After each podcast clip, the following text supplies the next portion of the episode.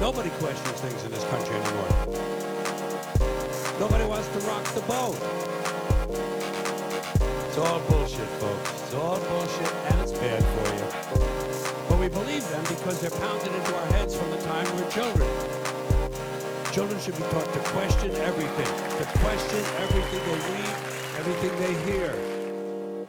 Welcome to Question Culture with Brian and Lornette. On each episode, Lornette and I discuss and question conventional wisdom about a topic we believe is important. You can follow us on Twitter and Facebook at Q Culture. That's Q U E C U L T U R E. There we share the links to the documentaries, articles, and books we reference on each episode. And with Valentine's Day quickly approaching, we thought it'd be a perfect time to question monogamy. How's it going, Lornette? Hey, Brian. Um, welcome everybody to Question Culture. Thank you for all our listeners. Um, and thank you for our listeners who recommend other listeners. So um, uh, keep on doing that and uh, keep on uh, writing reviews and, and, rating us on Spotify and, and um, Apple Podcasts and, and Google. Uh, and anywhere you can find podcasts. So appreciate you. Lornette Vestal, he, him, badass motherfucker. You can follow me on Twitter at Evolving Man LVV, or you can check me out on my public Facebook page, Lornette Vestal, or you can check out the my website, the Evolving Man Project and also, if you are looking for um, New Year's resolutions and you want to read more, you can check out the um, novel uh, written by me and my lovely wife, Bernita Haynes, called Even the Faders and I and Alphas, the uh, Faders and Alpha series. And those are available everywhere books are sold. Um, but now, last but not least, um, we are questioning monogamy today, and we have a special guest. Their name is Ashley Oakley. She is a social worker, an aerial dancer, an advocate for radical relationships, she has performed aerial acrobatics across the globe, worked at international schools in Central America. Ashley identifies as a pan has pansexual and ambiamorous. I said that correctly. Ambiamorous. Ambiamorous. Uh, you know, comfortable with monogamy, polyamory, and everything in between. Thanks for that definition, Ash. well, welcome. welcome. Thank you so much for having me. All right. Well, yeah, I, um, I'm excited about this episode. Um, for one, I think I'm going to learn a lot, which I always like episodes where that happens. Um, but it's fun. I like this topic um, a lot because it kind of was one of those things. I don't know, at least for me personally, I'm in my mid 30s now, early in life, uh, around high school and then into college. I really started questioning a lot of the systems in our society, be it racism, patriarchy, all those kind of things. But questioning kind of just the types of relationships we form and things like that, I really didn't start even thinking about till well into my 30s. And I think it's something that other people might experience where it's it's kind of such a a default position in our society that we don't even question it or even realize that it's there, I should say. Um, so I'm excited to to discuss it with you guys and, and talk about it. And uh, Valentine's Day seemed an appropriate time to do it. Uh, since that's uh, it's become just like Christmas. It's one of those consumer holidays where um, I don't know, being in a relationship um, kind of kind of makes people feel bad if they're not in a relationship. Oh yeah, I, I used um, to call it when I was a single man Valentine's Day, Single Awareness Day. Um, because you know everybody wants it's cuffing season, so you want to have someone for Valentine's Day, and then, you know I mean they probably don't say cuffing season anymore because uh, I'm I'm an elder millennial and I'm I'm not cool anymore, uh, according to the MTV. Um, but yeah, um, also hopefully this podcast won't get our get us in the doghouse with our respective wives. question on monogamy, huh, Lornette? Uh, what you what you trying well, to say? I'll, I'll do the questioning. Yeah. I'll take the hit for y'all. Well, I, thank you. But uh, you know, I, I do want to like point out that the point of this episode isn't like to shit on people that are monogamous relationship or anything like that. But it is to show it is to show that our culture is definitely geared towards that type of relationship, and people are often very judgmental, as we'll get into, of different kinds of relationships. And so the point of the episode is really just to you know, to describe the other kind of relationships, kind of discuss why monogamy, you know, why it kind of turned into the dominant form of relationship and just to, you know, hopefully get people to to see things in a different light and to be open to other you know, whatever type of relationship that somebody um, might want to choose. So we uh, we usually um, start with history on the on the podcast to kind of uh, describe how we got where we are. Um, so, Lornette, Ashley, if you want to take it away, feel free to um, discuss whatever you want from from that aspect. Well, let, let's let's just define when we talk about monogamy, we're talking about in the context of a romantic um, relationship and um, um, romantic relationships. The official definition.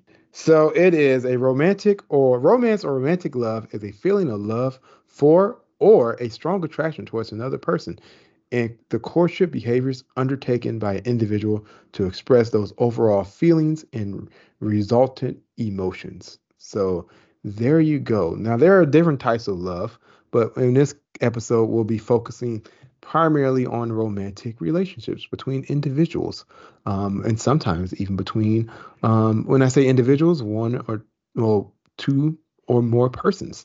so we'll get into that topic a little later. Uh, but that's what we're that's what we're relationship we're defining. But we can get to some history. Uh, Ashley, did you want to dive into the history, or because I got some stats myself? Yeah, absolutely. Um, but first, just adding to that definition of romantic relationship for the context of you know this episode this podcast that could be like committed casual uh, both emotional and physical uh, you know sex or no sex monogamous polyamorous you know we're really trying to encapsulate all romantic relationships that exist for the purpose of of this topic. How very open and, and open-minded of you and thoughtful ashley. That's what we strive for I, on question culture baby. I think we mm-hmm. should point out too we're there's also different types of relationships as far as who's involved you know if it's two same-sex partners or uh, couples of different sexes. And we already did an episode on homophobia and, and trans rights and those things. So on this we're kind of more focusing on relationships as far as the different formations of them not so much the the, the sex of the people involved. So yep. just wanted to put that out there. But definitely go back and check out our episode on, on the other uh, types of relationships if you want to. Exactly. but yeah History. History. Man, so isn't it wild that the concept of a romantic relationship, it's actually a pretty modern concept. Like this didn't really exist like in the popular like idea that we have of it now. So like, you know, in the past before the 1900s, relationships had a very different like use and purpose. You know, there's things that it was used for like you know, to secure alliances. We were trying to produce offspring.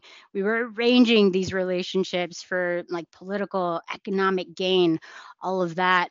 But like, that's definitely not what it is today. No, no. Yeah, I mean, it, you. I'll go ahead, Brian.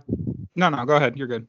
I was gonna say, yeah, you had these arranged alliances where you know, and, and first off, marriage, marriage is a, a very we're talking about in the relationship confines of like marriage. Um, that idea. Uh, it's a very old, ancient institution. It goes back, uh, from my research, uh, since the dawn of civilization, so about 10,000 years, give or take. Um, and like what Ashley talked about, you know, keeping alliances, uh, family ties. Um, so it wasn't like, oh, I really love this person, um, and we need to get married. No, it was it was like, you know, we are we're a powerful family. We want to uh, form an alliance with this other powerful family, and you have to pay or pay a dowry and stuff like that for the bride.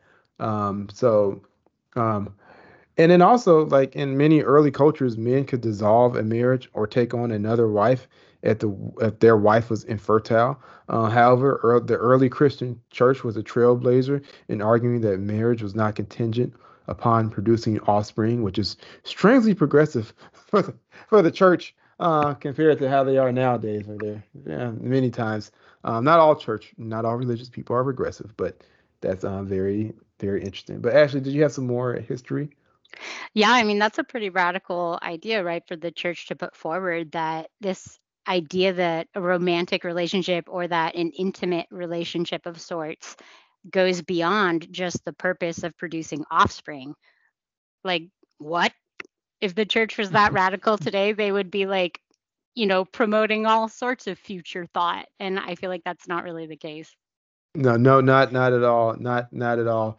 Um, and then you know we had um, and also the church um, monogamy became the guiding principle, at least in the Western culture, um, for marriages sometime between the sixth and ninth centuries.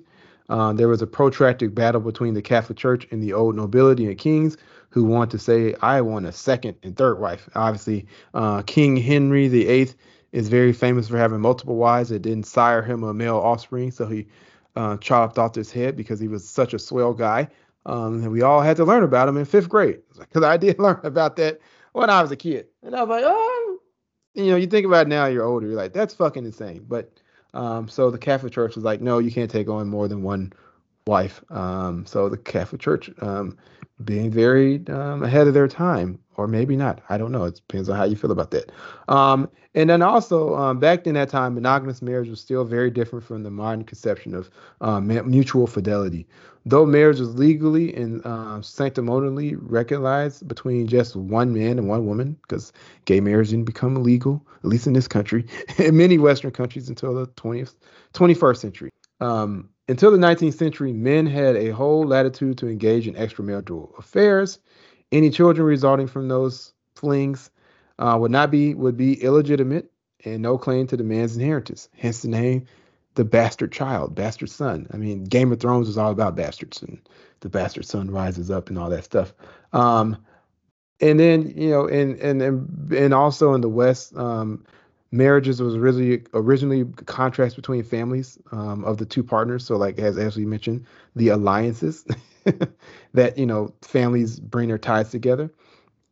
Um, and then I guess in 1215, the Catholic Church decreed that partners had to publicly post banns or notices of impending marriage in the local parish to cut down on the frequency of invalid marriages. The church eliminated that requirement in the 1980s. Still, in the 1500s, the church accepted couples' word that they had exchanged marriage vows and with no witnesses or corroborating evidence needed. And then over the last century, several hundred years, has um, the church waned in influence, waned in the Western world. Marriage became more civil, so you're basically confessing your love for the name of the state. And um, one of the reasons for gay marriages um, push being pushed was that same-sex couples wanted to have the benefits of uh, um, different sex couples because you would have families um, deny that same-sex partner access to their partner on their deathbed or if something happened to them even if they had a relationship for 20 30 40 50 years. Um, so they were fighting for legal civil rights in um, gaining marriage. I know some of the more radical lgbtq queer communities being like why did you want to be like the the boring straight people? Shout out to my fellow straights. Um, and then about 250 years ago, the notion of love matches gained traction, uh, meaning marriage is based on love and possibly sexual desire. Uh, mutual attraction in marriage wasn't important until about a century ago. In fact, in Victorian England, and we're talking about this from a very Western perspective, um, many uh, women didn't have strong. They believe that many women didn't have strong sexual urges at all. Is that true, Ashley? Do you women just don't have any sexual urges? uh, I I would say that I have just about as strong as, and definitely a greater capacity for a number of orgasms than any partner that is male than I have ever been with. Oh, those those damn Victorians. Uh, women's sexual pleasure didn't matter. Um, and then also economics um, shaped these marriages. Uh, around the world, family arranged alliances have gradually given way to love matches. Matches and transition from agricultural to market economy plays a big role in that transition. Um, yeah, parent historically parents control access to inheritance of agricultural land, but with the spread of market economy, it's less important for people to have permission from their parents to wait to give them an inheritance or work on their parents' land. So it's more possible for young people to say, "Heck, I'm going to get married to who I want."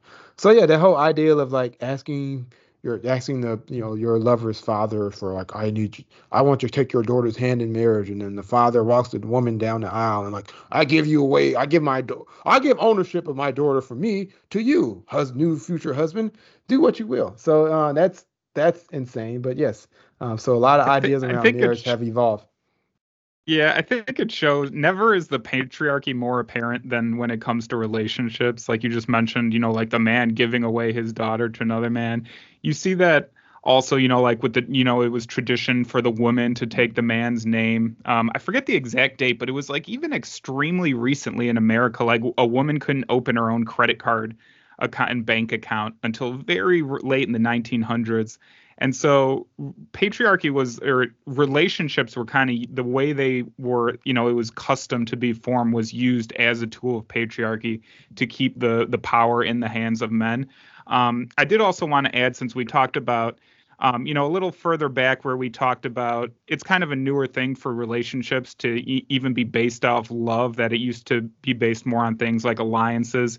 And I just want to point out that that's not just saying alliances. It sounds like it's, you know, something only for, you know, rich people who controlled kingdoms and needed things. But we kind of forget, you know, up until the late 1800s, um, it, survival was was not taken for as granted as as it is now. Um, before the advent of modern medicine, um, it was very common. You know, half your ch- children that you would have would die, and it was not as easy to survive. We were still in a stage of, you know, of being humans where there were so many things that could kill us and our survival rate was very low. So even as, you know, a poor peasant person, it, you needed to have, you know, relationships with as many people as possible to ensure your survival. So that's kind of where this alliance and, you know, um, securing resources and things, it, it was, it, it came out of necessity to actually be able to survive. It wasn't something that was just for, you know, the, the kings and queens of the time. Yeah. Yeah, and also, I mean, when you don't like cross pollinate and make those alliances, I mean, that straight up leads to inbreeding. So it definitely served its purpose. And Oh, um, yeah.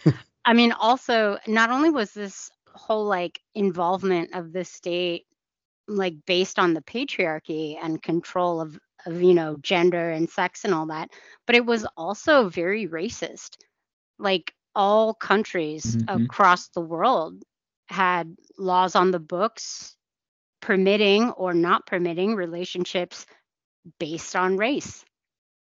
And that was so recent too. I mean, you can read many stories from like the 50s and 60s of mixed race couples and the the you know the hell that they went through um, just because they were in love with somebody who was a different race.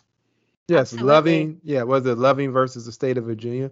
Was the was the Yeah. was the Supreme Court case that um basically made um basically destroyed the miscegenation laws. And and speaking about the patriarchy and all that, um, uh, marriage wasn't about equality about 50 years ago. At that time, 50 years ago, um, women and men had unique rights and responsibilities within their marriage. For instance, in the United States, marital rape was very legal in many states until the 1970s. And like you mentioned earlier, Brian, um, women could not open credit cards uh, under their own names. Um, so Ashley, I, I guess like yeah, you you had to ask your husband's permission to have a to get a credit card if, if you were a woman back then, which is insane. I don't even think about that shit, but like you can't get credit because you have to get it in your husband or dad's name. I mean, if I lived during that time, I would have ran that shit up. Not in my name? Okay, I'll play that game. Yeah, and, and speaking of that, like um, we ta- we talked about like some like opening credit cards. Uh, they had to use their husbands. Um, women were entitled to support uh, entitled to support from their husbands, but didn't have a right to decide on the distribution of community property. Uh, this is like 50 years ago, um, in the 1970s. Um, if and if a wife was injured or killed, a man could sue the, a, the responsible party for depriving him of services around the home, whereas women did not have the same option. And about 50 years ago, the notion that men and women with uh, identical obligations within America, um, it's in, sorry, within within the marriage began to take root. So instead of being a unique gender-based roles, most partners conceive of their unions in terms of flexible division of labor, companionship, and mutual sexual attraction. And now, you know, we talked about the manosphere, and those motherfuckers are like, we need to go back to the good old olden days. They want, they want you, you know, get me a beer woman and rub my feet and don't talk. Just be hot and shut up. So, Well, that's so what's yeah, that's that's what's scary is I feel like for every two steps we take forward, we take a step back because you do see that shit on the rise. Like, I'm always fascinated with like people with like Andrew Tate. Like, if it, if he was just some lone nut, you know, screaming into the wind on a street corner and nobody listened to him, like that would be one thing. But like, he's known because he's incredibly popular and has an incredibly large following and then that creates a feedback loop because then he has these listeners who he feeds his bullshit into and then they regurgitate it and stuff and it's just it's scary that that shit is i mean i thought you know i was hoping that those kind of outdated ideas would be long gone but it is kind of scary that they seem very prevalent. Because I was thinking about the like the the credit cards and you know women being able to open their own fi- you know bank accounts and things like that, and I think that's a situation where it shows where true power lies in this capitalist society. How it's with money, not with the government and so-called democracy, because women earned the right to vote early on in the 1900s, you know, but it, but they still their finances were still locked up till much later on. So I just think that's kind of a situation where it shows, you know, where power really lies in this culture that we live in. Always the Yeah. dollar. Go ahead, yeah, and I mean, even though women, you know, had the right to vote at a certain time period, I mean, how many folks do you know who the wife in a male female marriage just votes for what the husband votes for? And so, like, legalizing yeah. something doesn't necessarily mean that in the culture and in practice, it's an actual thing. Like, culture shift takes a lot of time. And it's like from the time that women got the right to vote until, you know, the time of like that feminist movement and like getting the full rights to financial things. Like, I mean, at this point in time, I mean, I, I do love this number, but uh, 69% of divorces are initiated by women. Uh, that's probably because those husbands aren't practicing 69. Get together, man. Yeah. Uh, uh, and, then one, and one last thing about the history of um, relationships and evolution of marriage in this in our society. Uh, changes in straight marriage paved the way for gay marriage. Uh, once marriage was not legally based on uh, complementary gender-based roles, gay marriage seemed to be the next logical step. Um, and one of the reasons for these stunningly rapid increase in acceptance of same-sex marriage is because heterosexuals have completely changed the notion of what marriage is between a man and a woman. And we now believe it's based on love, mutual sexual attraction, equality, and a flexible division of labor. Um, and obviously, you have these manosphere types who are trying to like revert these changes, uh, which I think are good changes. I mean, I think everybody in relationship, no matter what type of relationship, uh, should feel valued. Um, but um, Ashley, are you familiar with the the manosphere and what we're talking about, the Andrew Tates of, and uh, these Kevin Samuels types and these I I try to avoid bros? I try to avoid all of that because it is just not good for my mental health. And I don't need any more motivation to be angry at the patriarchy and the resulting like scum of the earth, Andrew Taints uh, in the world. But if you would love to, you know, describe that for me, I'm I'm here for it. Oh no, we have a whole podcast on the manosphere that folks can check out. Okay. But- it's, but- it's basically but it's ahead, the yeah. same. It's just repackaged conservative nonsense that but they, for they basically Zoomers and uh, attribute like like the problems in the world are because there's not like one man and one woman raising children and stuff, and that women are distracted by work, so they should be back. Man should do all the supporting financially, and women should be do all the the child rearing. So it's just you know stupid bullshit as old as t- as old as time, but they just kind of repackage it in a new way for a younger audience.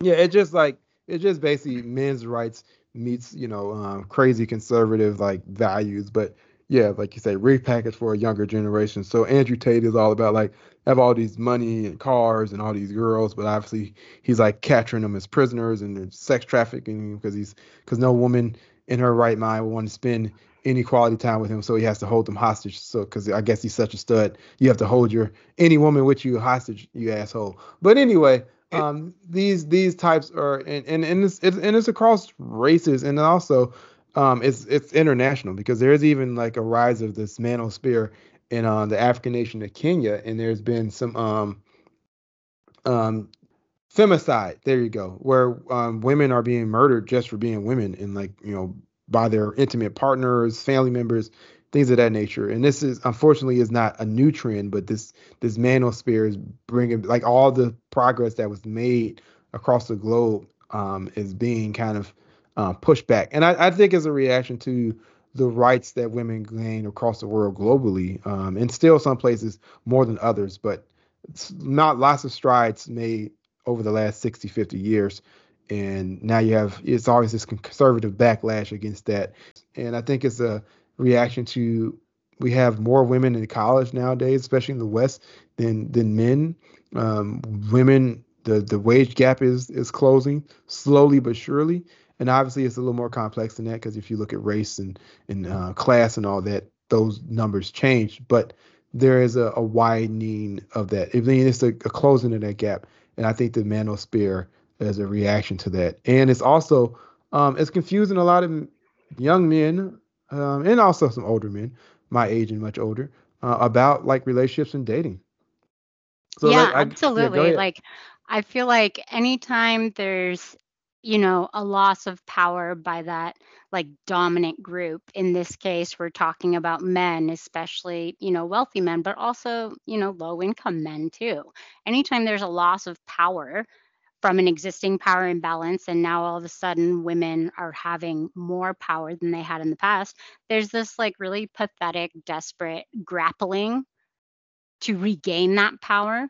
Because whenever your confidence is built on you know something that's not true like a, a false like non unjust like uh, attainment of power by force there's gonna be that like last kind of grappling for whatever they can get you know and it's really sad to see people like mr taint uh, sad sad pathetic little grasp that is yeah. the word that I would use as sad because it's it, it reminds me of like like all right when when people trying to obtain so much wealth and they, their whole life is just about you know moving up the corporate ladder or whatever it may be to attain more and more wealth well once you start making over $150,000 a year wealth accumulation actually ends up hurting your relationships and it's hard to have real true friendships and I kind of feel it's the same sad predicament as these these men who like want this old outdated system. It's like you're you want like a partner that's submissive to you. That's not a real partner, and they don't. And like you said, you know, what was it? Sixty nine percent of women initi- initiate divorces. Like. Yep this is a, par- a partner that's submissive they don't really love you and it's not really a partner. So you're like you'd want like you know this fake phony relationship just so you can have someone like do your laundry for you. Like it's such a weird it's just a it's like sad. I feel i genuinely like feel bad for people that that because they're missing out on real you know wonderful partnerships.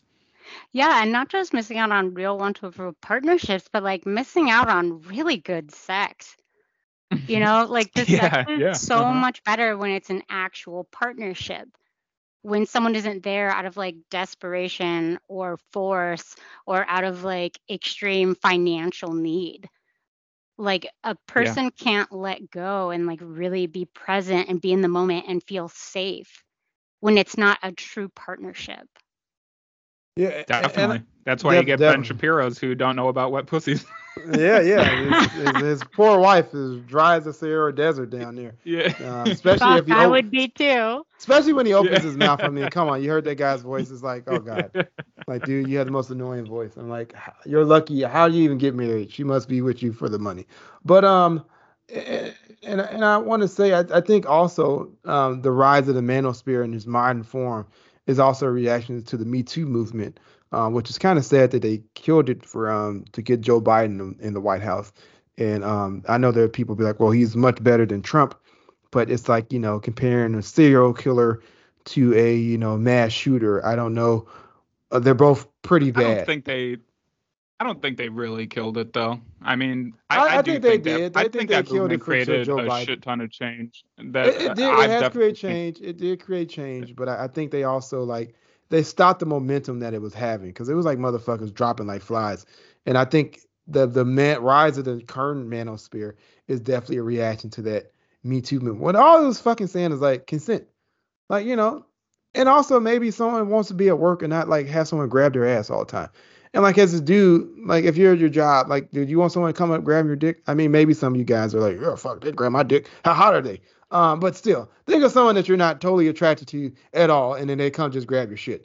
You're gonna feel a type of way. Like maybe, and just like maybe you just want to be fucking left alone to do your job. You're not there to like hook up and stuff like that. And this doesn't say that relationships and romantic relationships and friendships and and close relationships don't happen within the workplace, but being appropriate about it. And the most thing it was about was fucking consent.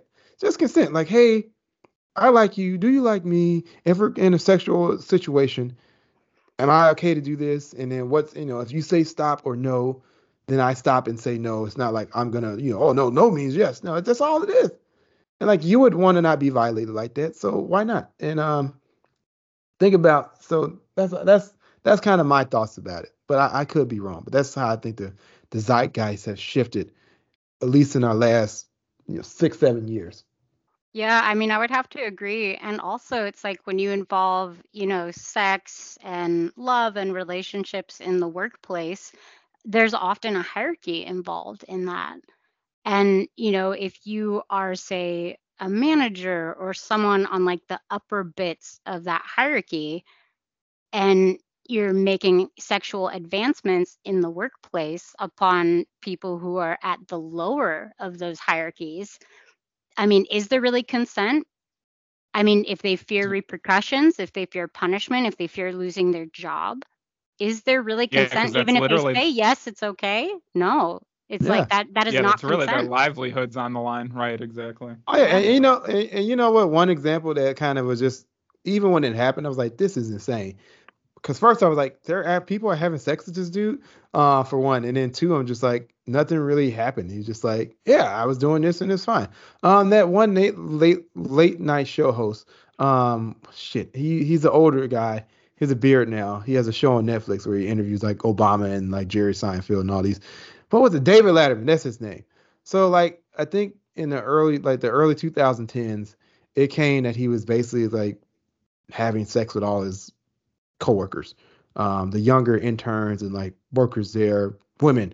And I and I and I you know and it wasn't the Me Too era, but he just like announced it like yeah you know I've been doing this and blah blah blah and like you know hey you know it happened so let's all forgive and forget.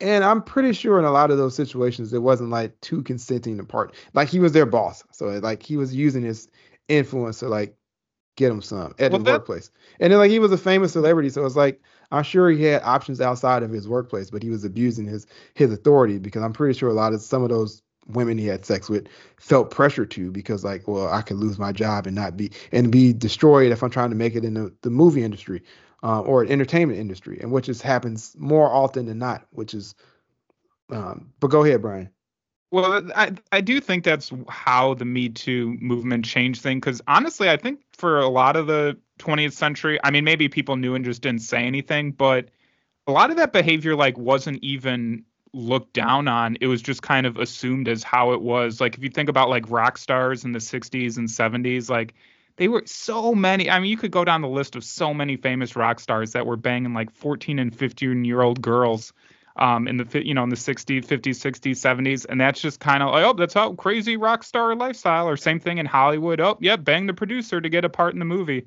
It wasn't even like it was just like oh that's how it is.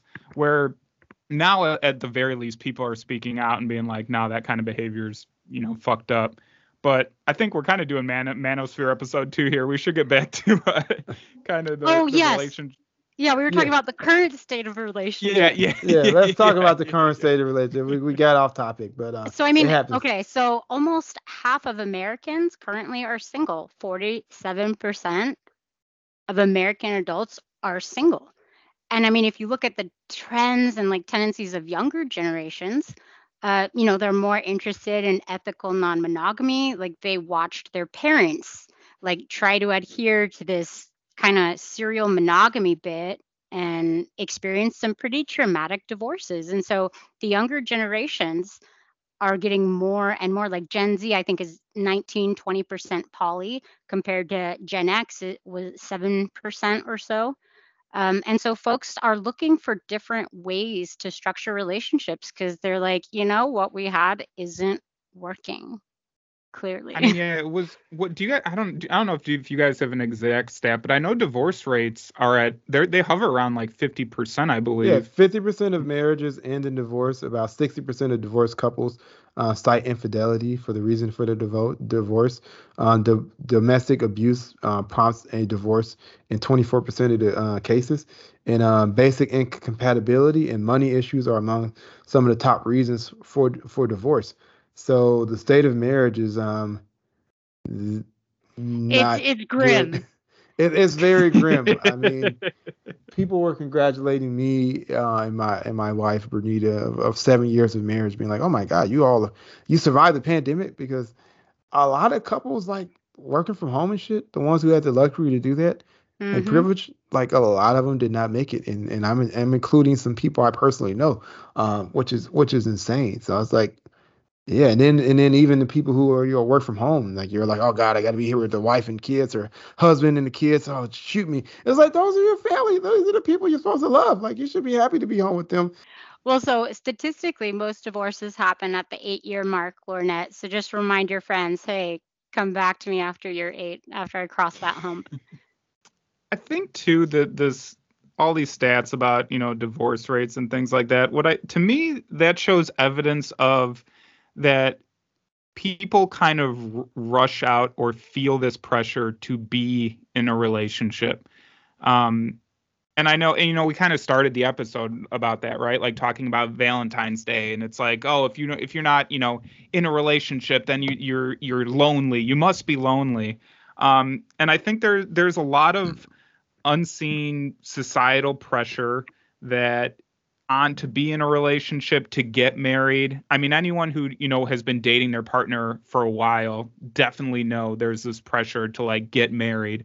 Um and then and i think that's you know so a lot of people rush into this situation because it's the cultural norm not stopping to think is this actually what i really want and making me happy and so when you rush into a situation like that you know sure you can put on a good face for a while but then to your point, Ashley, like eight years rolls around and is, you know, maybe it's something you can't stand after after that long of a time.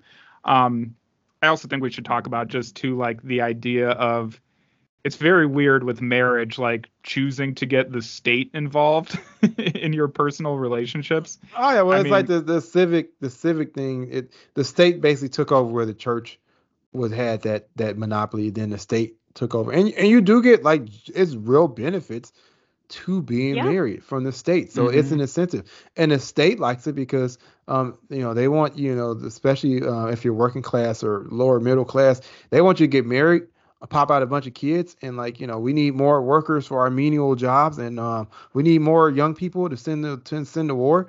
So you know, we need poor people here to go join the military to go shoot up poor people in other brown brown and black countries to take their fucking oil. So um, the state has an incentive to make you know like hey get married have kids. I mean I remember and it, I was I was in a service over 20 years ago, but it was the one place where like you have a 19 year old who like is married and I'm like if I got married at 19 I was a fucking idiot at 19. I'm I'm, I'm an idiot at 40, but but definitely 19 years I, old. I got married at 19. Yeah, and I just I would not. I personally would not recommend it. Not to say that people who get married at 18, 19 years old, they have if they worked out and you've been together for a long time, more power to you. But I'm just saying from my personal opinion. Um, what was, was going through your head, Ashley? yeah, what was? Oh gosh. I mean, you know, love love is a drug, you know, when you're first in that like first 6 months or whatever, you got, you know, testosterone and estrogen, you got dopamine, you got norepinephrine, you got serotonin blasting. Like mm-hmm. I have a mm-hmm. very addictive personality. Like that's why I do a lot of uh, physical activities that release a lot of dopamine because I I go hard. I fall hard when I love something and I'm getting those like good happy chemicals. I definitely, you know, quote, fall in love pretty hard. And you know, I fell I fell in love really hard and got married and realized, you know, we had very different goals with regard to world traveling. We had very different goals with regard to like culture sharing and and what we wanted to do with our lives. And very quickly, you know, uh, substance use issues um, with my my ex-husband got really complicated and yeah, I was like, you know what? I'm 21. I want to go travel the world. Adios, man. I'm only 21. Bye. yeah. I think it's it's Lornett, you touched on it for a second too, but it is like within this system that we live in, there are benefits, right? Because we live in a in a capitalist system, there are benefits to being married that also kind of push people in that direction. And I, I think the biggest one, and I think it was a, a big reason of why the gay community wanted so badly to to have marriage equality, especially with when it comes to loved ones' health care. I mean, you know, it, it, it happens all the time that, you know, if you're in a marriage, if you're in a relationship with somebody, that person that you're in love with probably knows you 10 times better than your parents or some other relative. Yet, if you don't have the state involved in your relationship, then when if you get sick and something happens to you, those other people's, you know, opinions of what should happen to you override someone that you're much closer to. So that's a big incentive to get the, the you know, the state involved. Um, yeah. I mean, visitation is huge, and visitation not only when you're ill or like confined to a hospital, but visitation if you get imprisoned. Um, all kinds of different types of visitation. I mean, and then there's the property and inheritance. There's the insurance discounts, and then inheritance with regard to life insurance. There's uh, work benefits. You know, I mean, the military's got some stellar benefits, as I'm sure Lornett knows, for your your partner and yeah, you know there's social programs and yeah. taxes i could go yeah. on and on but there are a lot of legal benefits yeah and i know a lot of marriages in the military that uh, that started because like they were trying to get like extra money and like more benefits and stuff like that. And some of these marriages blew up in those individuals faces. I had shipmates that had $50000 worth of credit card debt and they were like 18 19 years old. Um, and this was like 2000 um, I mean 2003, 2002, uh, fifty thousand dollars. So that's you know nowadays it's probably like what a hundred thousand uh, equivalent to 100 and 150 thousand dollars in credit card debt. So this is one thing, and then having kids at that age, and then you get a divorce, uh, it's it's traumatic to the child. Um, not gonna lie, because they're like used to mommy and daddy both being around, and then mommy and daddy aren't around, and then you have some people who just get married um, and then they're not compatible with each other, and they probably shouldn't have rushed it. And not to say that some people who get married very quickly and worked out doesn't. I mean, everybody's different, um, but on average, um, we see from the numbers that's not the, the case. And then it's this whole hierarchy of relationships. Um, we we talk about the the financial bit of benefits, but the societal pressure, and then also this thing about um, our romanticizing of romantic love that our partners must be everything and anything and everything to us our therapist our counselor our best friend our, our amazing sexy hot super freaky lover uh, our nurse our maid our co-parent if we have children uh, our caretaker if we have a, a, a older um, parent or relative living in home with us all these things we, we ask out of one type of partnership. And that's that's a fucking lot for any person to be all those things to another person. It's just we're setting the institution is being set up for failure. Yeah, well, I mean, back in the day, like community used to play a lot of those roles. And we've kind of had this breakdown of community for quite some time now. And it's like now we have this cultural pressure of, okay, we're all isolated. We don't know our neighbors um, we don't really have a lot of social supports. And so, yeah, it all falls upon one person, and that is your romantic partner. So then, you know, as a result, we view that person and that partnership, that romantic relationship, as the number one most important relationship, which is absolutely wild because the average relationship does not last, you know, a lifetime. And to put that kind of pressure on someone it is going to doom it to be honest. It it's not going to be sexy. It's not hot. Well well i think i think that's that that is another reason for like why we see such high divorce rates and stuff is when you have so much pressure on this singular relationship and you're right it's about the destruction of the community that this like hyper individualization is call, is causing where things that the community would do together now just falls to like you as this pair and yeah, it's it's hard to maintain. It's hard to I don't it yeah to to just to last for a long you know a long time. Um, I'm interested that that eight year mark. I had never heard that before, and that that was funny. And I, I, when we were talking about this episode, you initially said that it got me thinking about, about like friends relationships and things like that. And yeah, yeah, yeah. There's a few okay. very important markers. So um, that whole like infatuation period where you're getting like this onslaught of testosterone, uh, estrogen, and like dopamine, norepinephrine, serotonin, that lasts anywhere from like six months to a year, sometimes two years. And then you have this hump of like four to five years, which is where a lot of relationships that you know, maybe don't have marriage involved, don't have the state involved. For five years, a lot of those kind of dissolve. And then once you get married, maybe kids are involved, maybe you buy a house, basically you're committing, you're investing. Once you make that past the eight year mark, then you know the the predictions um, change drastically. I think it's also important too to point out when for for some people when you when you question kind of monogamous relationships. They they they, they always say oh, oh they they go to their their main defense. Oh the children it, it's bad for the children. And what I think it's important to point out, and we I saw I remember seeing this a lot um, after gay marriage was re- legalized and it became more and more common for um, homosexual partners to be allowed to adopt children.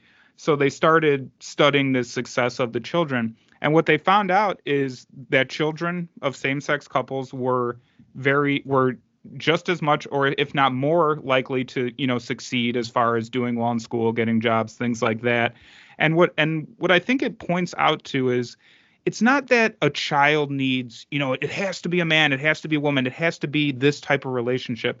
What it needs is people older than them to care about them and preferably as many people as possible. I mean, you, we read all these stats about, you know, single single parent households and what happens to the kids, you know, more likely to, you know, commit crimes or things like that. And I think that what just that shows is it's hard for one person to raise a child by themselves. One, they're going to have to go to work, and so they're not going to just not going to be around. And two, it's just hard. You know, the more people that can love a child and be involved in its upbringing, the better. And it doesn't necessarily matter that it has to be this strict, specific way, just as long as that, that it has a community um, of people who care about it. And you know, back to our whole point about like our community being stripped away and more and more isolate. You know, we're all put in more and more isolation as time goes on um, at least the way that the society is going right now. That's what hurts the children. It's not that it has to be this old, oh, it worked because it was a man and a woman. Yeah, and, and the thing is, you know, you have family member families, um, especially if you get more affluent and um, um, and, and educational levels um, go up. You you you move and migrate for school and work, and then you find yourself in a brand new city where you don't have any roots set, and then you lose um, that precious community where you know whereas like your mom and dad grandparents would you know help out with childcare issues and things of that nature or, or your friends and stuff like that that you have. And now you're in a city by yourself so it's just you and your spouse. So we got to think about what strain that's um, taking on um, modern relationships and also raising the child because there's a whole african proverb african proverb it takes a village to raise a child. And you know when families, you know, when it was like multi generational households, not say they didn't have their problems because anytime you got people together, there are going to be ups and downs and challenges. But that child had a, a more robust experience because they had their grandparents there or in their community or, you know, their, their aunties and uncles. So they were getting different perspectives of adults and different words of wisdom and different ways of being. And, you know, and it wasn't all just on the parents to try to like work, maintain the household uh, feed them, and also like, oh, I have to take care of them and all that stuff. And then it's this weird rise of like helicopter parenting, and I mean this will be a whole nother podcast on parenting.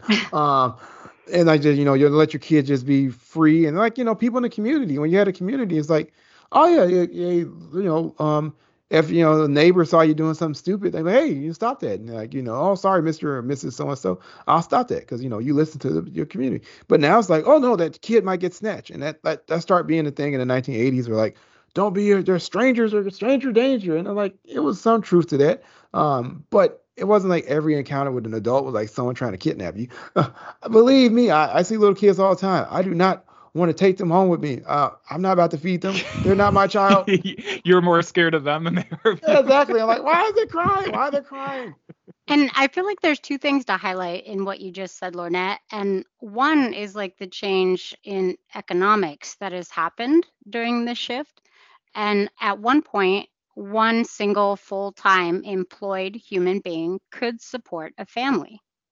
And that is no longer the case like very clearly you need at least two people's incomes. And there's this joke in the polyamorous community of like hey we're polyamorous because of the economy buddy.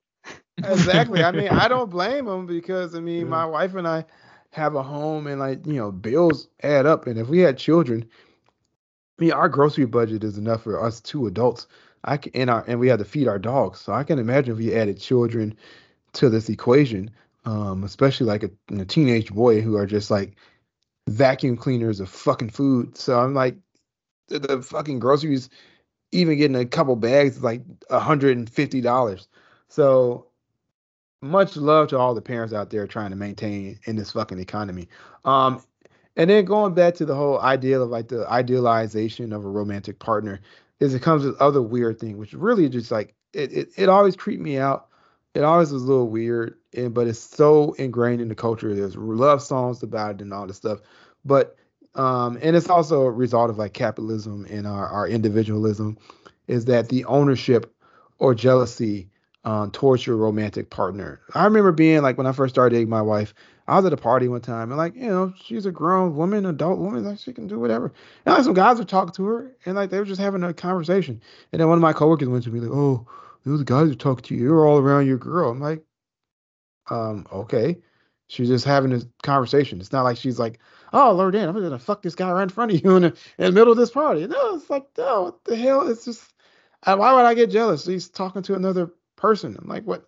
Hey man, don't talk to my girl. Like I don't, I never liked guys like that in school because those guys were the biggest piece of shit anyway. Um, when I was coming up, those super jealous types. Because I'm like, if you're that crazy and jealous in front of everybody, what type of controlling fuck are you behind closed doors? But it's like, there's, you know, there's this song back in the day called "He's My Property," and it's like, this is a human being. It's like we're not slaves. Like what the fuck? And no one wants to be slaves. And when you enslave people, they fucking rebel and fucking kill everybody and, and fucking rebel against that shit because no one wants to be owned. So I don't know why we think in this type of relationship we own them. It's like in romantic relationships and relationships with our children, we feel like we own said partner or said children.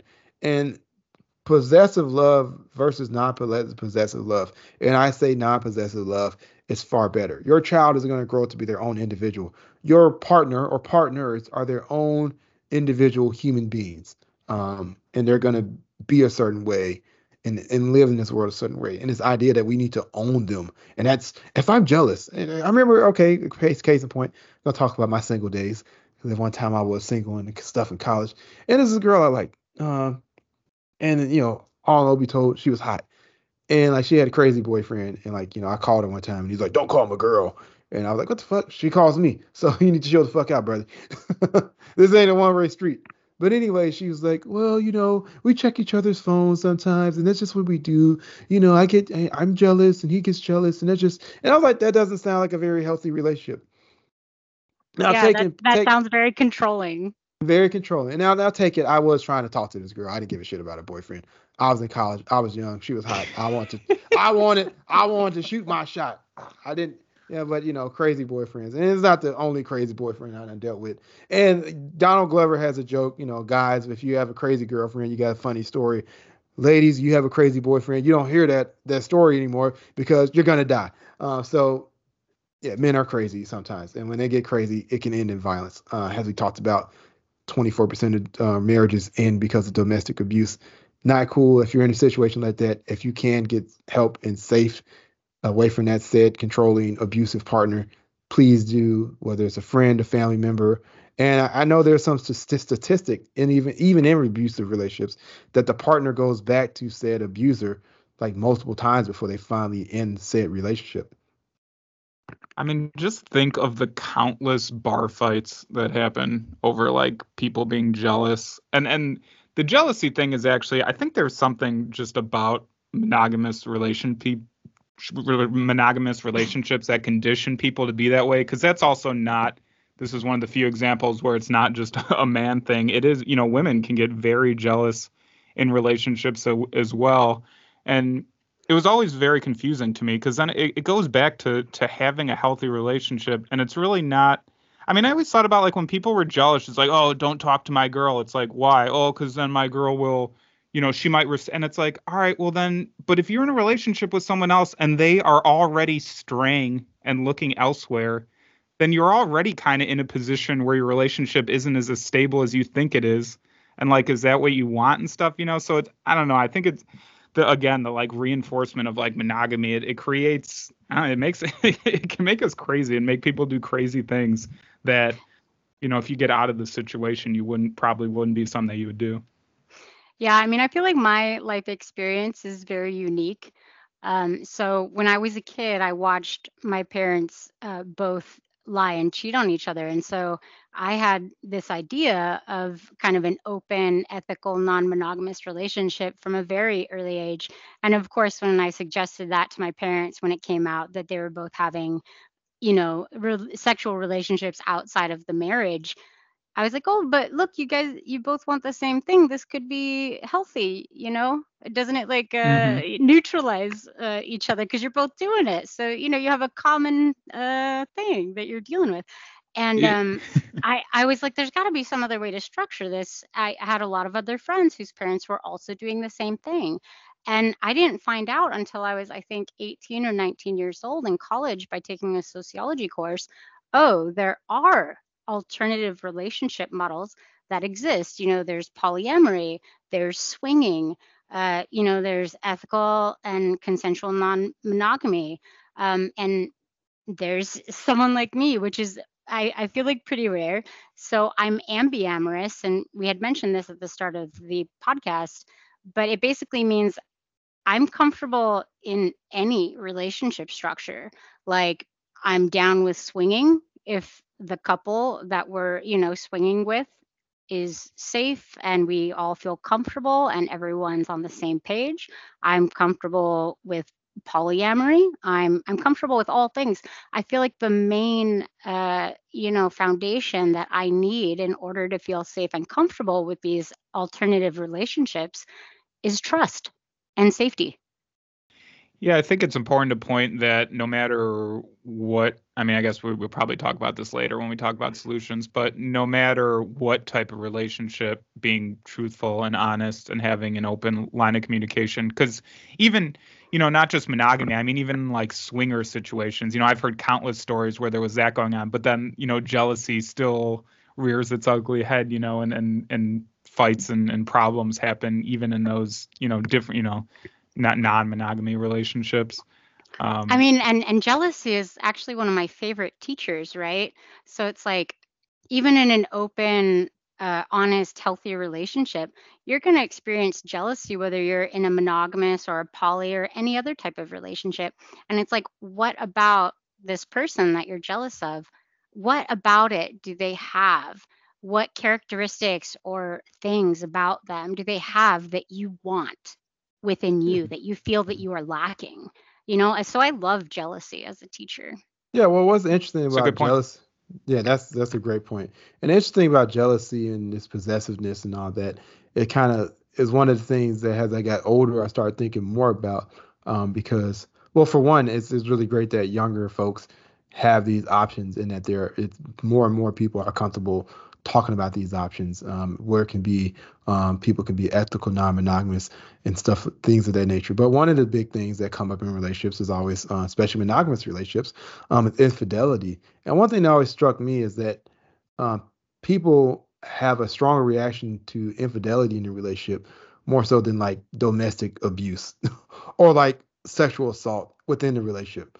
Like you know hey you know he might beat the shit out of you, but at least he doesn't cheat on you. Like I, I think. I mean, look, they're they're bad, but I like. I think one is far worse because I'm like, if he's abusive to you, he they are abusive to the children, and if there's emotional manipulation and he's isolating you from family members and friends, um, that's a dangerous situation and it, it's a dangerous thing. But like, people are more like infidelity, like, oh, that's the worst thing you could do in a relationship. I don't personally think that, um, but that's just my thing. I like. I think abuse and, and manipulation, they're all bad. But it's like, but also we we let people get away with it because like Donald Trump is like openly admitted to like, well, first off, he's like been charged with multiple accounts of sexual assaults or accused. Let me say that because he is a former president. But obviously, like he had sex with Stormy Daniels, Daniels because he paid, even though he's married to Melania. And like his base was like family values, and it's like, what? Wait a minute.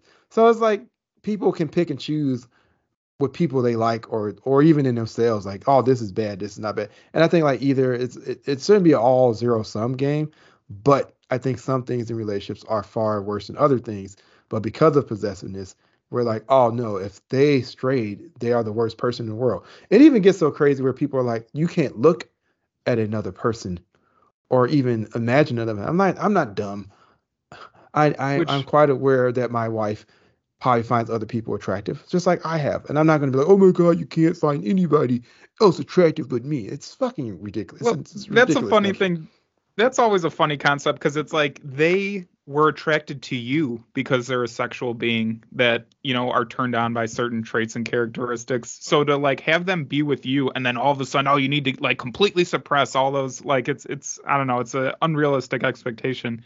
But I But just yeah, I mean, it's, it's it's crazy though. Like that's the thing. Like physical violence in a relationship, is kind of people just kind of may might excuse that more so than like infidelity. And I'm like, look, infidelity is bad, but like if it's not a situation where like it, it's a persons or or persons or parties are all, at least those are like going on between consenting people and no one's getting their ass beat. Um, I, I mean, I- so, so, so it's, Well, it's, it's weird.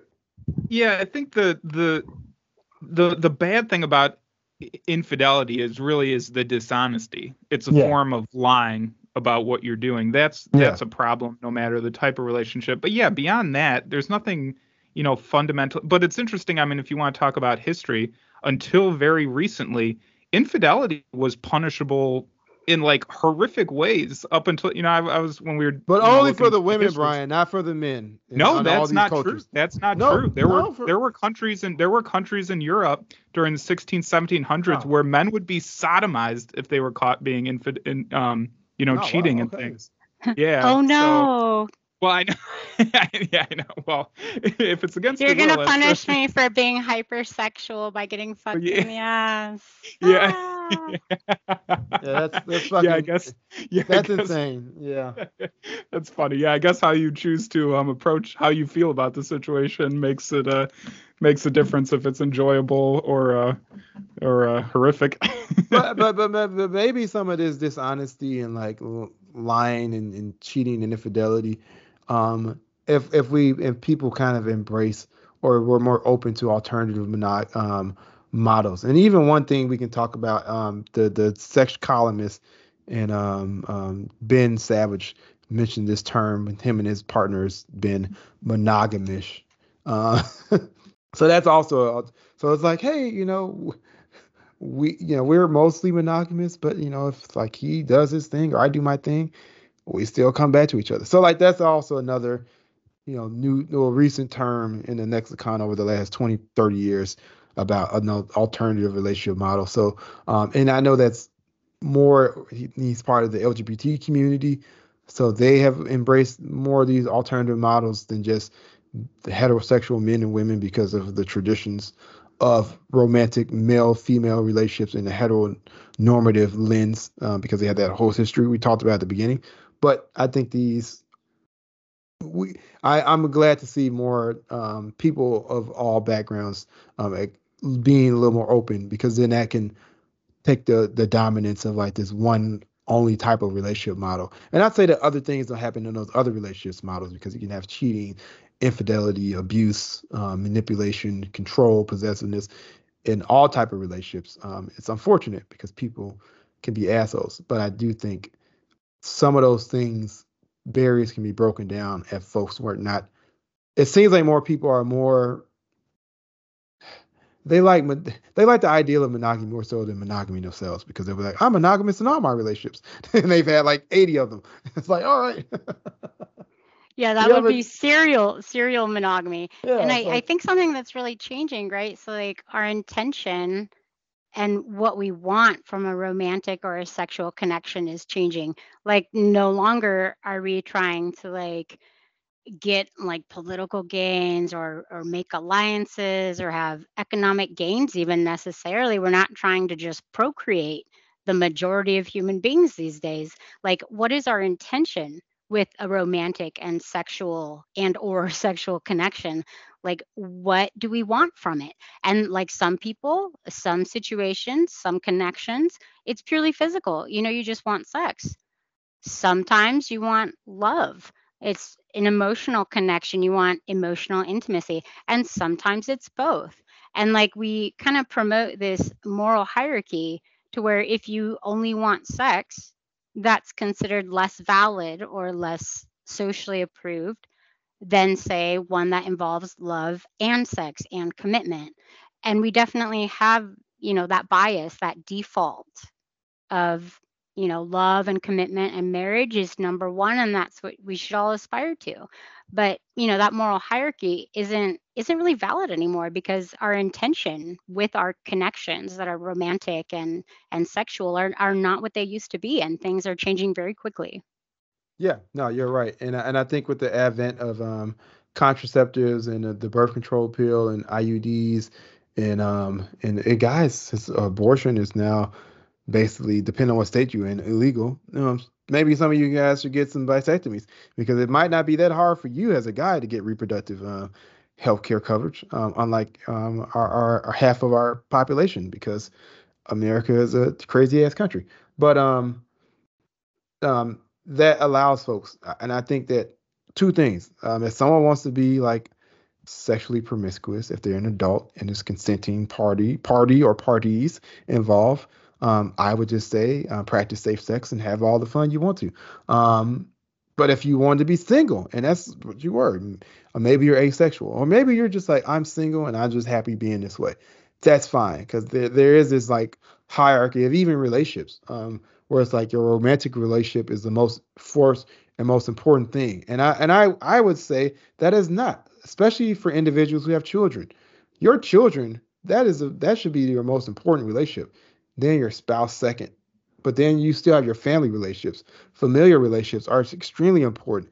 And I think what we talked about earlier, putting all the strain on one person to be your any and everything is absolute bullshit. You still have, you should have if you if and some people don't have good relationships with their family. And in the queer community, they had a different notion of family. Um, they were kicked out for you know for their sexual orientations or their you know gender identity where they're like I'm trans or non-binary and their parents are like you need to accept a side and they kick them out for religious reasons or just because they're assholes which I'm like that's really cruel. You kick your kid out for who they want to be or who they are it's fucked up for one. But two um, they created their new they created their own families and, and yeah the chosen so, family.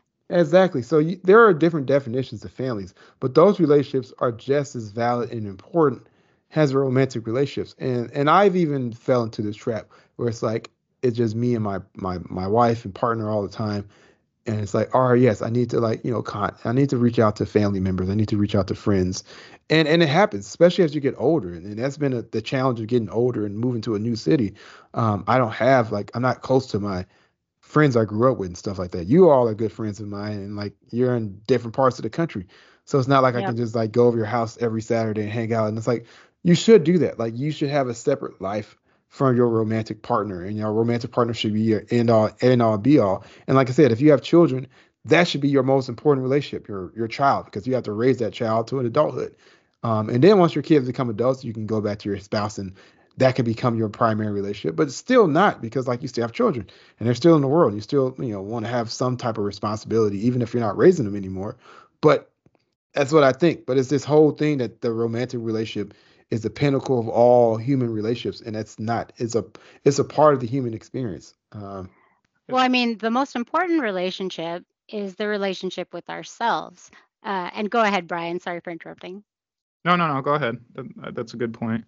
Yeah, was... I mean, there's no way that we can really have a great you know, romantic or sexual connection with another human, or even really good friendships, platonic relationships, like if we don't know ourselves and you know our desires our intent with connecting with other people our boundaries you know if we don't talk openly about rules with a romantic partner that we're living with then it's not going to work. So you really got to know yourself and you have to have the courage and the bravery uh, to communicate clearly and to really like not shame ourselves for the desires and the things that we need to feel good and be happy. Definitely. Um, yeah, I just wanted, Lornett, where you were saying that made me think too about kind of just being your own independent person, even, and Ashley, I mean, you kind of touched on this too, kind of being your own independent person within a relationship and it's almost expected a lot of times like when you're in a relationship this like ultra um codependency is is almost expected i think to a to an unhealthy degree sometimes i mean there's almost this expectation where like oh you know you're in a relationship so like you can't even you shouldn't even go out unless that person comes with you and i've experienced i mean just speaking from personal experience i have this a lot um both me and my wife megan prior to being together are both very independent people. And so that's kind of carried on in our relationship where, you know, if one of us wants to go to a concert or something, the other person doesn't want to go, then they'll go with other friends. And and we've had it, a, you know, I've experienced pressure a lot where, oh, you'll go, you you're you go without them to that, and you know, and it's like, yeah, like why not? Like we're you know we're independent people. Why can't we have our own separate relationships? You know, with different people doing different things. It's just kind of weird. Um, that that's so expected sometimes is this codependency. Um, and before I forget, I did want to touch on another rela- type of relationship that we haven't discussed yet, which is asexual people, people who are just not interested in having a sexual relationship with other people. Um, I looked up; it looks like one percent that covers, you know, roughly one percent of the population. I personally, you know, I've never talked about them, but I have, I have a couple people in my life that I think that's the case. Um, and it's just wild to me. You know, I caught early on, you know, as we were going into our teenage years and our 20s, they just were never interested in like dating people in, in that kind of way. And it was just interesting to me, you know, into our 30s, I s- still see there's people in our friend groups or relatives still like asking about it, like, so you dating? So you dating? So you dating? It's like clearly they're just like not that into it. And you know that should be fine too that's kind of what this whole episode about is just being accepting of all the different types of relationships that that uh, people can have and want to have, and and all of them are you know equally valid. Yeah, and I mean that one in particular, like that's a part of a spectrum, right? So like all these different parts of our sexuality as human beings, it's all on a spectrum. So you have asexual, right? Like you're not interested in sexual stuff and that might be just this moment that might be you know temporary or that might be long term the other side of that you know continuum or that spectrum, you have hypersexual. I mean, that's your people that hit up random folks on Tinder and they're down to go fuck someone they just met. And that's totally cool too. And then, you know, the center of that spectrum, you have demisexual. And I identify as a demisexual. And I mean, not that I haven't felt asexual at times or not that I haven't felt hypersexual at times, but you know, normally I I tend to go towards demisexual, which is when you need kind of that emotional, that mental, that intellectual stimulation in addition to like wanting a human being physically. And that's not the only spectrum that exists, right? We have that polyamorous, ambiamorous, and monogamous spectrum as well. And all of these spectrums can be fluid, just like, you know, identifying as, you know, more male, female, or non binary all these things can be so flexible and fluid and they change as we change as human beings because that's what being human is. It's to learn and grow and change and find out more about yourself and who you are. I think we yeah, need to have so, more more patience with people you know being so, themselves. It just seems so frustrating it because there's so much about just our existence as human beings that's on our on a spectrum. Our relationships our sexuality just so many different things and yet so many times in our um, society we're like asked to boil it down into this binary system which just which, doesn't exist in reality. which is bullshit. There's a Kinsey scale Kinsey scale by the um, sex uh, researcher Kinsey and it's like he's like most people fall they're not like nobody's 100% straight and, and nobody's 100% like gay we all kind of fall in, in different spectrums. And and and my wife and I we celebrated our seventh anniversary. Went to a drag show, and like um one of the performers was like, "Oh, look, he has some nice lips." In regards to me, and I was you know I'm making jokes with my wife. I'm like, you know, too bad you know so many straight dudes are so homophobic, or and you say anything like, "Man, I love you, bro," no homo, pause or some shit like that, because it's like you can't you can't show affection to another man as a man without being called gay, and it's like.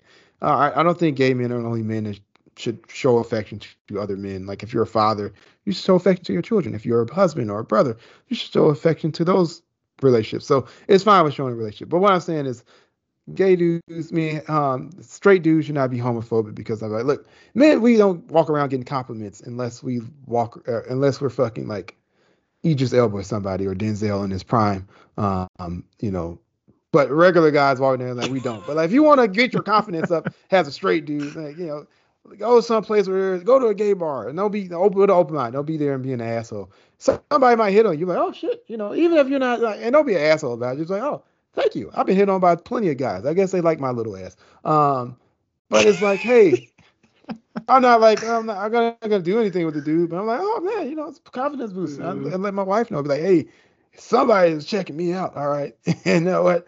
It's ladies and guys that want a piece of this. So just that's you know. So just just be accepting of like all those things. Don't be an asshole if someone like hits on you and, and taking a stride. And don't like jump on someone who wants to hit on you, your partner, and like, oh, I'm beat you up, man. You don't be talking to my girl or my guy or whatever. Like I've been out with my wife and like some I seen dudes trying to holler at her, or talk to her, you know, and I'm like, I'm not mad. I'm like, she's just like, I'm good. And you know, same way. I've had women hit on me while I was out with my wife, and she didn't come up there like, oh, I beat her up. It's like it's it's really stupid.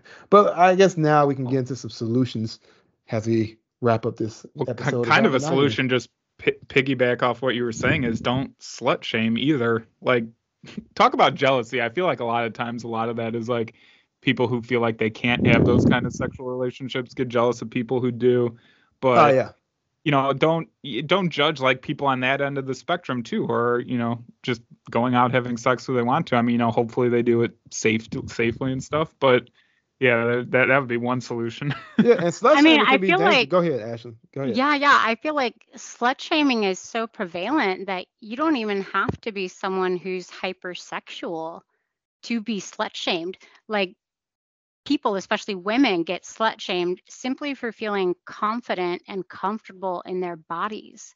Like not yeah. even touching another human, just feeling good and being confident. Because to be honest, to be you know, a human being and to be truly confident and happy and feel sexy without a person, a human being, a romantic partner by your side, that's terrifying for a lot of mm-hmm. people. That scares the shit out of people. No, you're, sure. you're, absolutely, you're absolutely right. And, and, and, and so many women have talked about it, like, you know, like, um, even in cases of sexual assault, it's like, well, what was she wearing? And it's like, it doesn't like she could be wearing a turtleneck or she could be wearing like a mini skirt. If a woman gets sexually assaulted, they didn't, they weren't asking for it. Um, just like if a guy gets sexually assaulted, and like the joke, we talked about this on our prison episode. It's like the whole joke, like, don't drop the soap. It's like, why are we like making light of sexual assault? I don't care if it happens to a man, a woman, child, senior citizen. Like it's not something that should be taken lightly, and it's damn sure not something that should be like, oh, funny, haha, joke. It's like it's a very terrible and traumatic thing to happen to somebody, um, no matter who it is.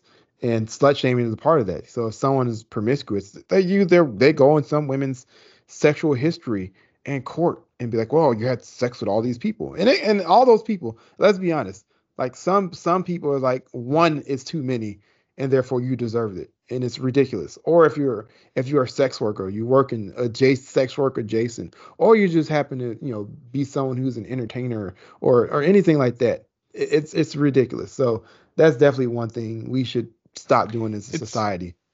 It's it's funny too because like the opposite of, of doing that then also is to to what's the word I'm looking for to like to reject your your sexual feelings and and and you know pretend to be something that you're not and you know that happens a lot of horrible shit happens when people start suppressing their their sexual urges or urges for lust and things like that and so I don't know. It's just like it's just sad and you know yeah. funny. And look at the Catholic Church. That, they need to let priests right, right. and nuns get That's married what, because then that, that sexual energy gets perverted and, and then you have cases yeah. of little kids being raped and touched by these fucking um, priests and nuns, which is guys disgusting. who just, just, wish they could go to a drag show but just can't because God doesn't want it. You know. Yeah, and it's like drag shows are fun.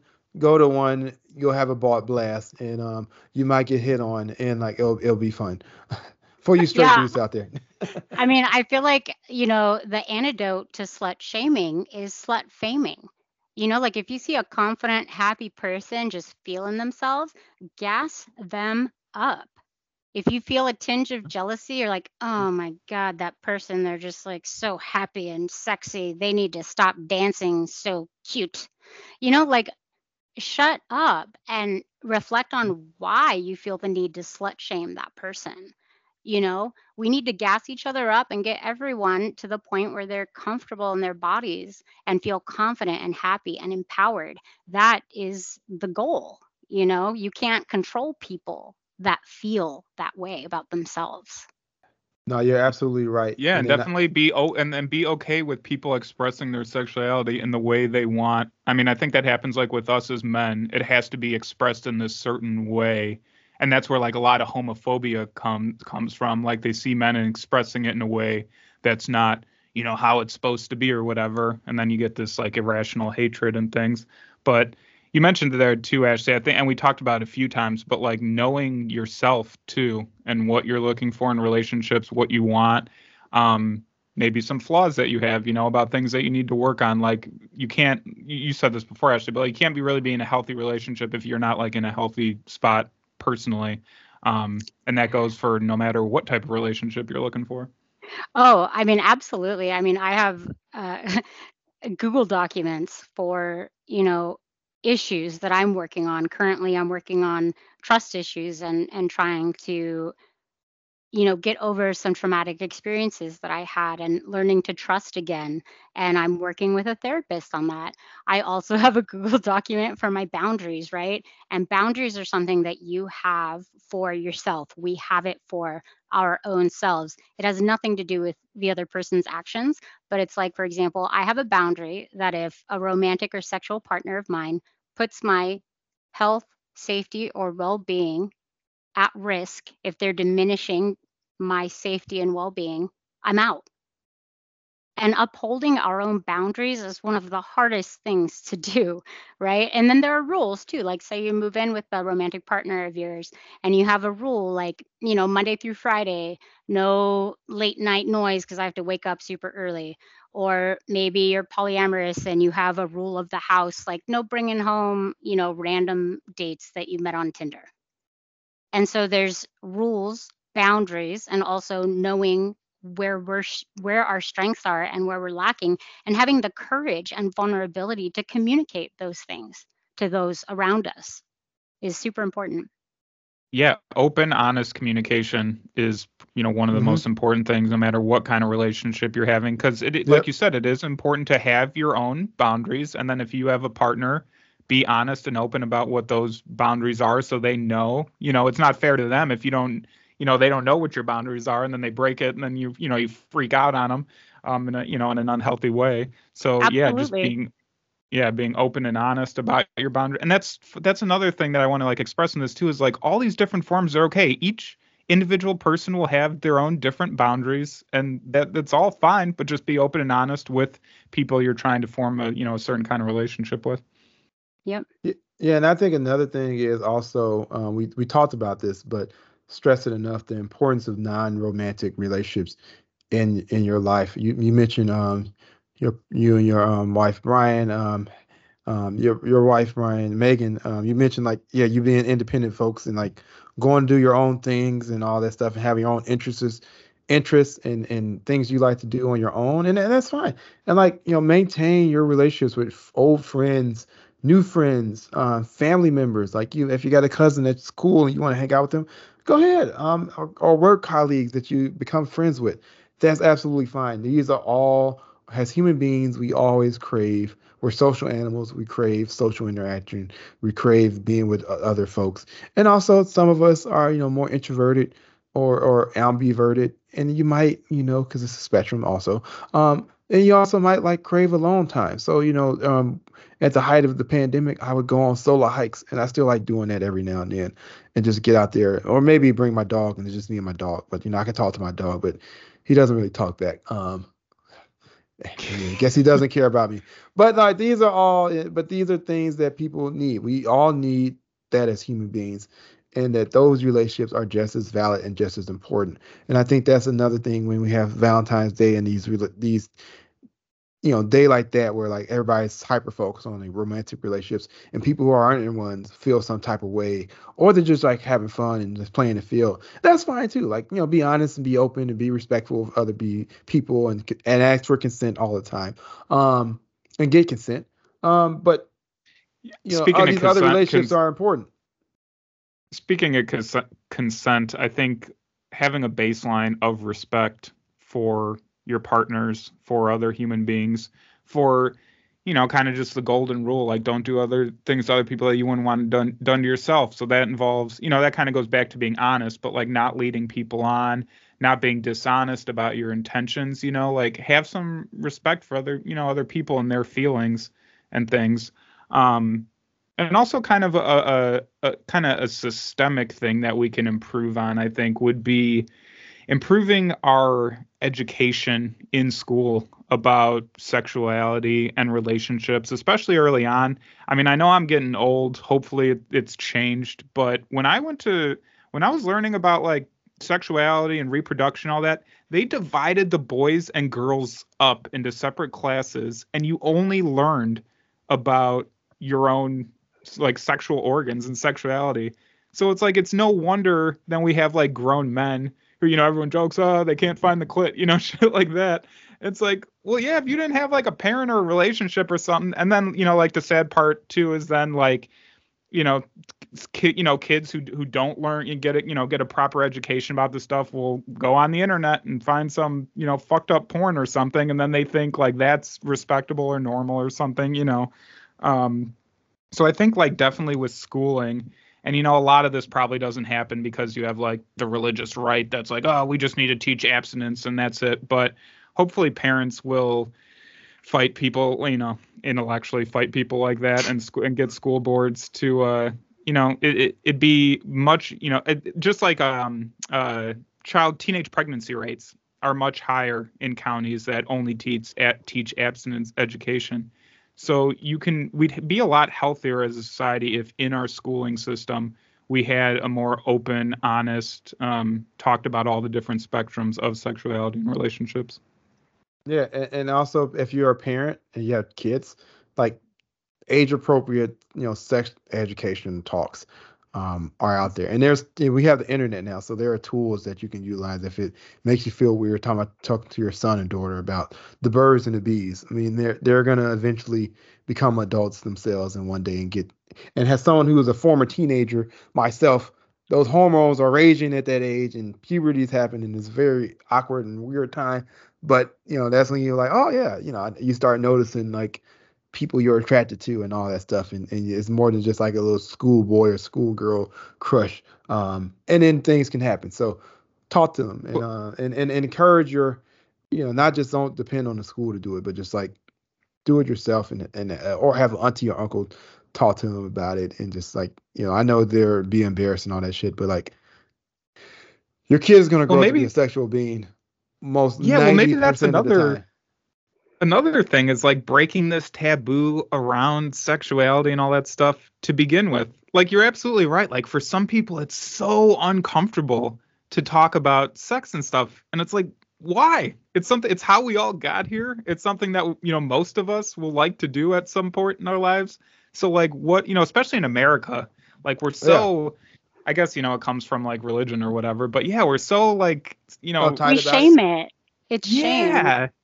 Yeah. It's something to it- be embarrassed of and hidden and not talked about. It's a private matter.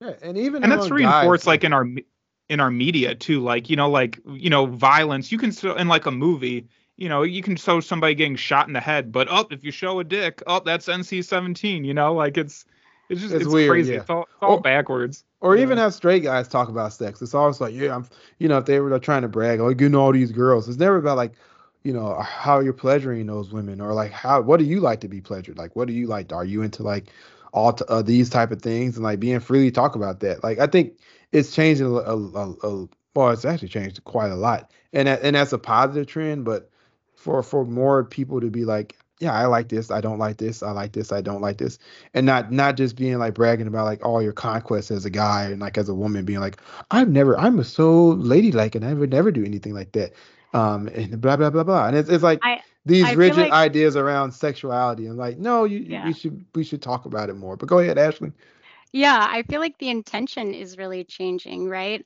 And so, like, the intention of our sexual and, you know, loving, intimate partnerships, the intention is changing from being that based on power and control to something based on pleasure and joy. And so, when your end goal is more pleasure and more enjoyment of that relationship or that connection or that sexual interaction, like there's no sense in just like doing bragging rights type thing, right? It's like, oh my gosh, have you tried this new thing? Like when I talk to my best friends, we're sharing information, man. We're taking notes. Yeah, and that's how it should be. I mean, Uh, I don't know. At least for me, that's one of the points of being alive is trying to, you know, in addition to trying to make the world a better place, but also just having the best time you can and bringing as much happiness and joy to yourself and everyone else that you can, because we're here for a very short time in the grand scheme of things. So why not have it be fun and enjoyable and awesome? Yeah. All right. Is before we get into quotes, was there anything else, anything you guys wanted to talk about that we skipped over? If not, I think we can get into quotes. I'm down for quotes. all right um All right. ashley do you want to go first Yeah, I can go first. And so um, my quote is actually an adaptation from, a, I think his name is Stephen Covoy or Co- Covey, Stephen Covey. Um, and it's about love being a verb. Um, but I've adapted it for my own like personal uh, motivation and mantra purposes. Um, so love is a verb in action. Love, the feeling, is a noun, and our actions can create love or they can destroy it. Ooh, I like that. all right um All right. well my quote i mean it's it's it's it's just it's part of a section of the uh article i mean chapter nine of um uh, revolutionary suicide the autobiography uh, self the memoir by huey p newton and um he's talking about a conversation he had with a friend and they're talking about love and relationships. So um the passages, richard had a theory about intimate human relationships relations. He saw non-possessive love as pure love the only love. Possessive love has a mockery of pure love. Non-possessive love did not enslave or constrain the love object. Richard was critical of what he called bourgeoisie love relationships of the marriage system and the requirements of marriage partners to each other, i.e., jealousy, sex with one partner, limits upon mobility, well defined roles based upon sex. He felt people should not be like cars or houses. No man should own a wife, no wife should own her husband, because ownership is predicated upon control, fences, barriers, constraints, and psychological tyranny. Non possessive love is based upon shared experiences and friendship. It is the kind of love we have for our bodies for our thumb or foot. We love ourselves, we love our bodies. We do not want to enslave any part of ourselves. Uh, Huey Newton. Was one smart cookie.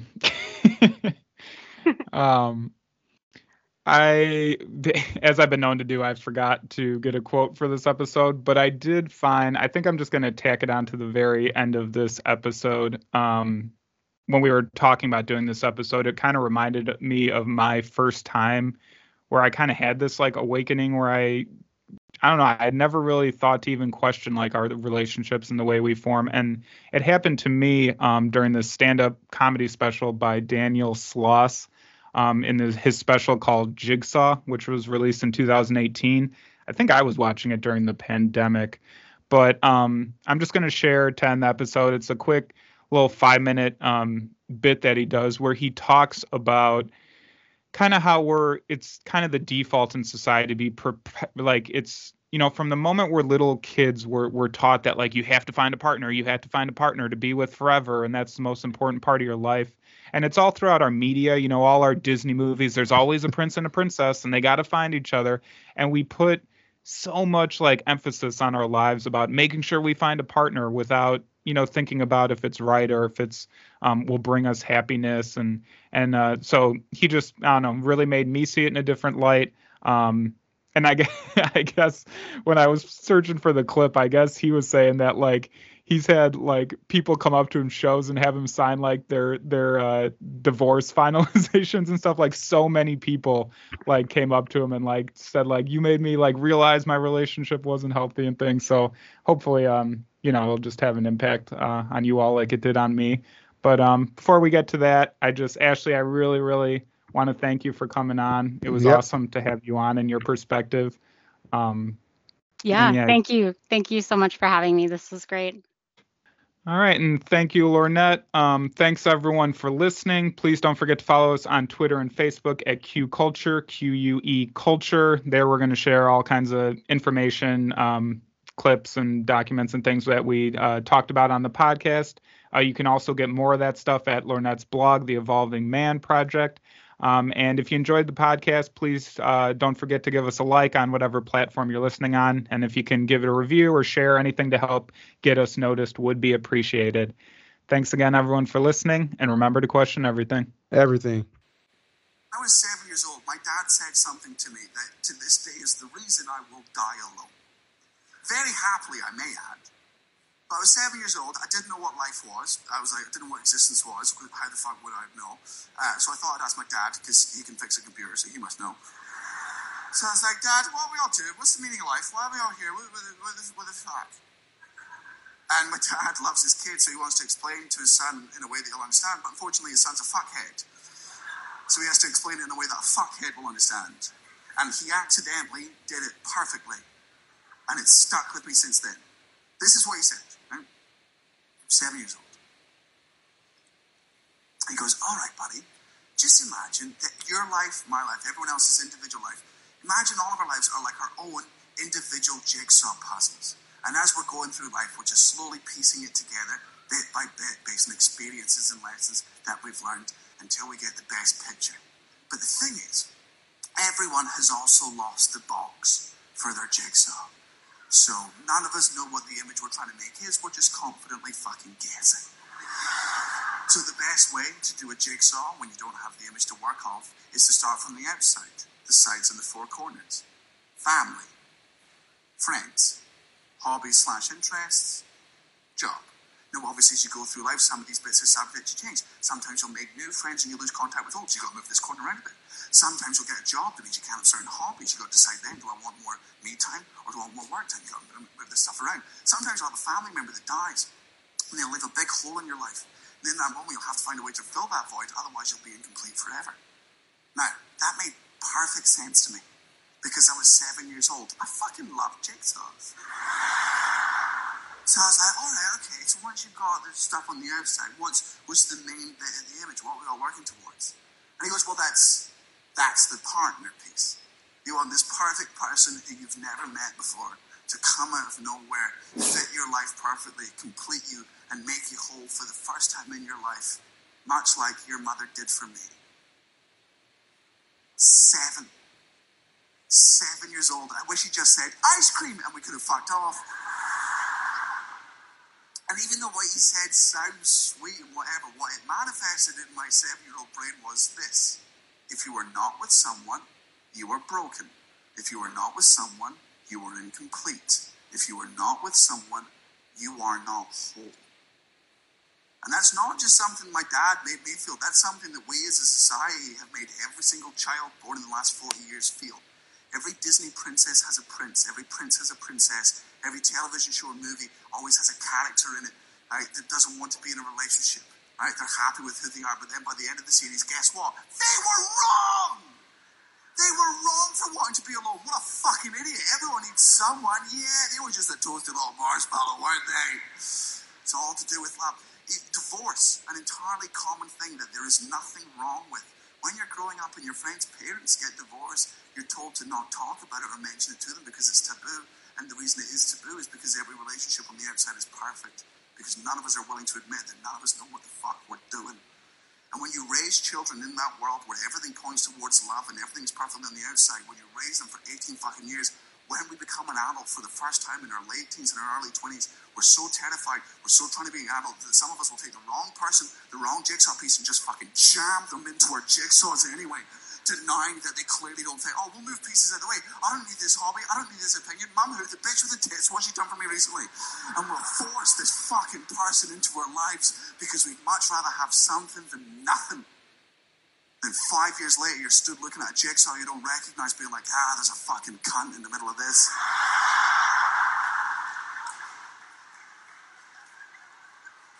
Maybe you do meet the perfect person. Maybe you meet them, you go out, they make you laugh, you make them laugh. They've got a stupid laugh, but you fucking love it. They like what you like, they like your idiosyncrasies. It's great, it's perfect. Oh my god, they've completed you. For three months. Every relationship is perfect for three months. And here's why. Because after three months, that's when you realize that nobody else is a jigsaw piece. Everyone else on this planet is as deep and as complex an individual as you are, which means they too have spent the last 20 or so years of their life working on their own jigsaw puzzle in the same way that you've been working on yours. You can't suddenly expect them to give up everything they've come to achieve to suddenly fit into yours in the same way that you'd be pissed off if they asked you to sacrifice everything you've done to suddenly come fit into theirs. But now, because you like each other and because you're interested in each other, now you have to make a jigsaw together. And we all know how fucking annoying that is.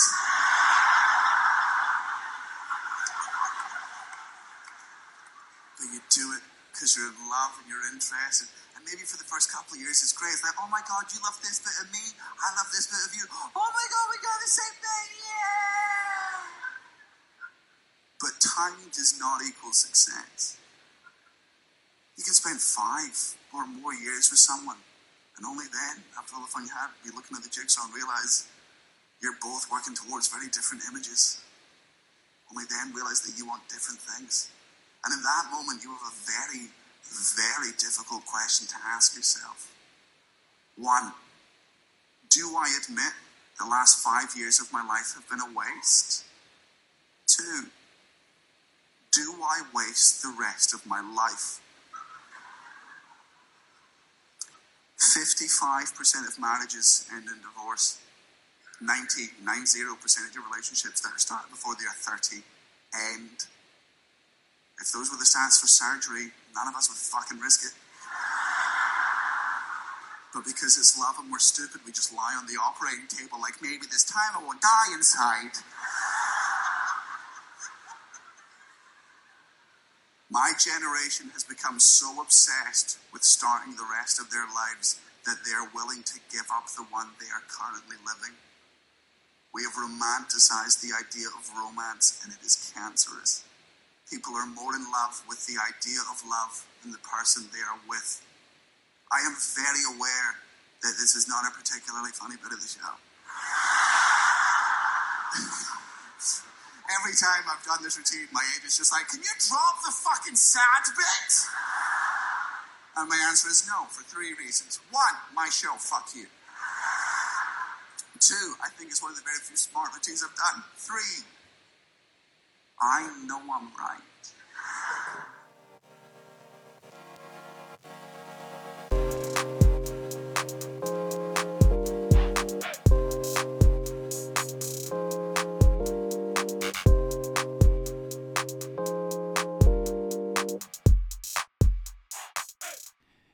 Views or opinions expressed on this podcast belong solely to Brian Lornett and their guests and do not represent those of people, institutions, or organizations that Brian Lornett and their guests may or may not be associated with in any professional or personal capacity unless explicitly stated.